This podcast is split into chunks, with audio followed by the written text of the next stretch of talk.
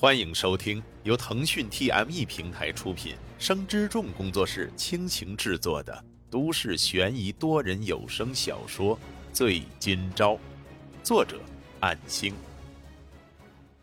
第三十二章。听着刘梅带哭腔诉说的经历，沈今朝也是心中悲痛。不论是出于什么原因导致的米饭变质，被客人嫌恶的丢弃，这是事实。而且也肯定会影响到再次光顾的回头率，这对餐饮行业而言是致命的。何况还是开业的第一天，赔本不止，反而还落得坏名声。唉，这今后还能怎么办呢？刘梅冷静下来之后说道：“可能是我太倒霉了，这些米之中刚好有部分存在问题，所以才会变质。你先回去吧。”这件事我会考虑怎么处理的。沈金钊刚站起来，看了看周围，在看到一个桶的时候，突然想起了什么。晚上煮饭的时候流程没有变化，如果排除大米的问题，那么本不应该出现这种情况的。问题难道出现在水质吗？刘姐，会不会当时煮饭用的水有问题？刘梅闻言过去查看，水管没有污染和破孔。倒了一杯水入口也没有问题，沈金钊接着说道：“我蒸饭的水是从水管里直接取的，不过在淘米的时候……怎么了？”沈金钊有些失望的从水桶处站起来。这个水桶没有任何味道，但是晚上却被张姨给清洗过了。呃，可能我这样说你会觉得我在推脱责任，不过当时我淘米用的水是小蔡让用的，当时他说。多装了一桶水，不想浪费，让我用来淘米。然而却没有任何证据，并不能说明就是小蔡让用的水有问题。而非常肯定的是，自己绝对没有故意对米饭动手脚。刘梅看了看这口水桶，扶额揉着两侧的太阳穴，看来也查不出原因呢。时间不早了，先回去休息吧。这次总算是看着刘梅开车走了，沈金钊这才骑自行车回家。然而到家的时候已经过了晚上十二点。一进入客厅，那种熟悉的又有点不太协调的感觉，没有忘记家里可能还被监视着。无论是谁做的，都必须小心谨慎。和往常一样，除了洗澡，就是累得很快睡着。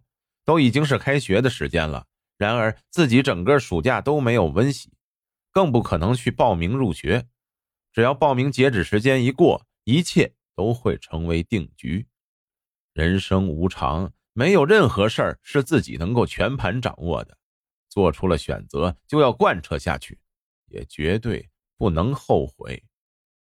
随后的几天，为了挽回第一天的特殊情况，第二天刘梅就张贴公告致歉，接下来三天午餐和晚餐也只收一块钱。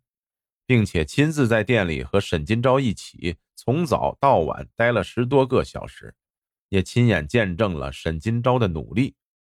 尽管已经把活动价再度降价，之后来店里取餐的客人的确是变少了。好在第一天晚上没有开放外卖，否则差评的比例绝对会被刷到底的。这是不幸中的万幸。看着客流逐渐回暖，大家的心情都好了不少。唯独小蔡好像一副无所谓的样子，毕竟在外人面前，他始终都能保持这种嬉笑的美男子形象。但是沈金钊却对他的戒心提到了最高。虽然那件事已经过去，也无法确定那桶水是否有问题，可是这件事绝对要小心警惕。老郭没有追问太多，在早上和武士依然尽责，也热心的指导着沈金钊。在偶尔能休息的时间里，沈金钊坐在椅子上都能睡着。刘梅也只是看了看他那日渐消瘦的疲态，黑眼圈也越来越明显。经过这些天的观察，心里的疑虑也已经早就消除了。这个孩子没有恶意，也不是存有坏心眼的人。看来第一天晚上的米饭只是一场意外。但是他毕竟是有罪之身。万一被某些人识破，肯定会对店里带来不必要的影响。不禁开始担心，这家店已经是倾尽了最后的心力，如果这次还是失败的话，恐怕就再也没有站起来的勇气了。看着歪头睡着的沈金钊，又于心不忍，不该这么自私。刘梅心想，这个孩子没有犯错，如果自己真的是个自私的女人，那么第一天就会借着米饭问题解雇他了。或许在他身上看到了某人的影子吧。那些美好的青春回忆，那样一个与自己在高中时期所憧憬的相似的瘦弱背影，而那个人却已经不会再回来了，永远的离开了。思绪如潮水涌来之际，刘梅轻抹着泪水。老郭在一旁看着手机上的电子杂志，时不时抬头看了看刘梅，发现她在盯着沈金钊，看着看着。她就哭了。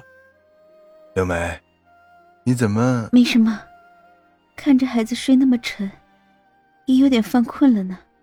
刘梅说着，假装犯困，揉眼睛，擦掉了眼泪。嗯，时间也快了，今天应该也就这样了吧。等小蔡来了，我就先回去了。啊，对了，了今天是阿霞生日了呢，代我向她问好。要不你先回去吧。我在这里等小蔡就好了。哈，都老夫老妻了，我只不过做顿吃的罢了。呃，也行，刘梅，谢谢了。那我就先走了，别的事儿你也不要想那么多了，有我们支持你的，放心。去吧，去吧。老郭被催促着赶紧换衣走了之后，张姨也清洗完毕跟着走了，一下子就只剩刘梅和沈金钊在店里。虽说是一家店，却没有门庭，只是一个厨房和一个橱窗，却连接着许多人一天三餐的外卖。今后还会开放宵夜，真正做到二十四小时的供应。刘梅四周看了看厨房，有一些灶台和橱窗的桌子不算太干净。她看了一眼熟睡中的沈金钊，不忍叫醒，只能自己亲自出手整理。然而，体恤员工的一番好意却被突然来到的蔡小生给搅和了。哈哈，梅姐，我来了，肯定想我了吧？蔡小生喊得特别大声，甚至蹦蹦跳跳的冲进厨房，一下子就把睡眠并不安稳的沈金钊叫醒，赶紧站起来，以为有突发的事件。见到是蔡小生的时候，沈金钊强打起精神说道：“蔡哥，你来了。”嗯。小昭，这不太好吧？让梅姐一个人收拾，你反倒睡觉呢？小蔡这样说，反而令刘梅尴尬。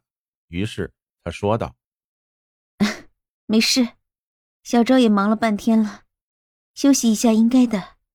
这时间还早呢。可这怎么也……